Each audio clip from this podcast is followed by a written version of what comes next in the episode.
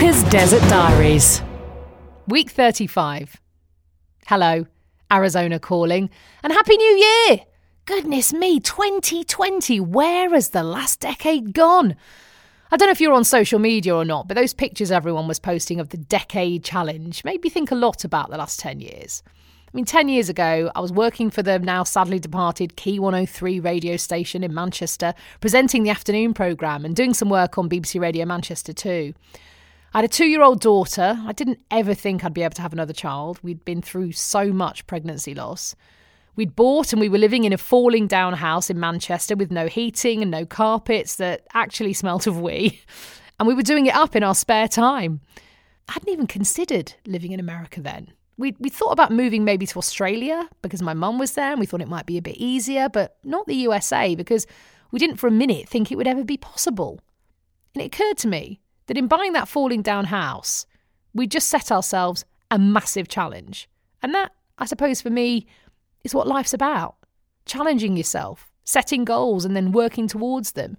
Even if the thing you really want to do seems impossible or totally out of reach right now, doing something a bit smaller maybe that makes you grow and makes you realise that you can achieve things that you set out to do can help you work towards that big goal.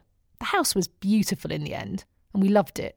But once it was done, well, on to the next challenge. I wonder if you'll feel the same way about Phoenix one day. We had a very quiet but really nice New Year. I watched the fireworks in London at five o'clock in the afternoon and felt a bit emotional hearing the sound of Big Ben. And then I got totally distracted by a bunch of javelinas marauding through our garden. Now, javelinas are the one desert creature that had eluded us until this point. We'd seen coyotes, snakes, scorpions, spiders, all manner of birds, hawks, eagles, quails, roadrunners, beep, beep, and even a bobcat strolling through our garden. But never a javelina. Now, these fellas are also known as peccaries. They're essentially desert pigs. They're big and brown and furry, and they look quite a bit like wild boar. They can be mean. Their tusks can slash car tyres. And we had a gang of eight of them crashing through our front yard. Now, we stood and watched them for ages, and at one point my daughter banged on the window and they all turned and stared at us. They literally couldn't have cared less. It's like they were all collectively saying, "What?" For a family that is used to the occasional hedgehog, this was a big deal. They eventually wandered off like a gang of pillaging Vikings, and we thought that was that. But about an hour later, a pack of coyotes then came to sniff out where the javelinas had been. Now, we knew coyotes came into our garden, of course, because of the awful death of our cat last year, but we'd never seen them closer than just crossing the road ahead or in the distance.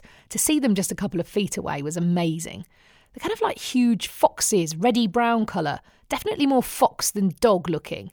And again, had absolutely no concern about the bunch of humans gawping at them from the other side of the glass. We are very much not in England anymore. So as twenty twenty begins, I'm approximately fifty percent pie and fifty percent alcohol. I need to not eat for about three weeks and not drink until about twenty twenty-four, I think. Resolutions. Well, I suppose to continue to embrace challenges and accept we're not in control of our lives. One of the biggest lessons this past six months has been that when you decide to step out and take a big risk, it uses a lot of your energy. But other people don't care what you've done. So when you're confronted by quite regular challenges like the people renting your house acting like complete douchebags and then stopping paying rent, that becomes utterly overwhelming to you because you're already using up most of your energy on just trying to put one foot in front of the other in your new life. Cancer doesn't care you've just moved to the other side of the country. It still decides to come and devastate your mum and your dad. But, you know, it's also important to realise that life happens. Good stuff happens. Bad stuff happens. Really awful stuff happens. So I suppose try and do the things that bring you joy, whatever it might be, big or small. That's surely the most important thing. I'll see you in the desert. By me. So thirty-five weeks of my life in this new life. The roller coaster continues. Thanks again for all your messages and reviews. You are brilliant. Please do leave me a comment or a review if you haven't had a chance to do so yet. I know you're busy, but if you could tweet about the podcast, it would really mean a lot as well. Thank you so much. I'd love more people to listen. If you want to come and gawp at some cacti with me, you can find me on Twitter at Walker Sam. and on Instagram at Sam Walker Radio. Ta-ra.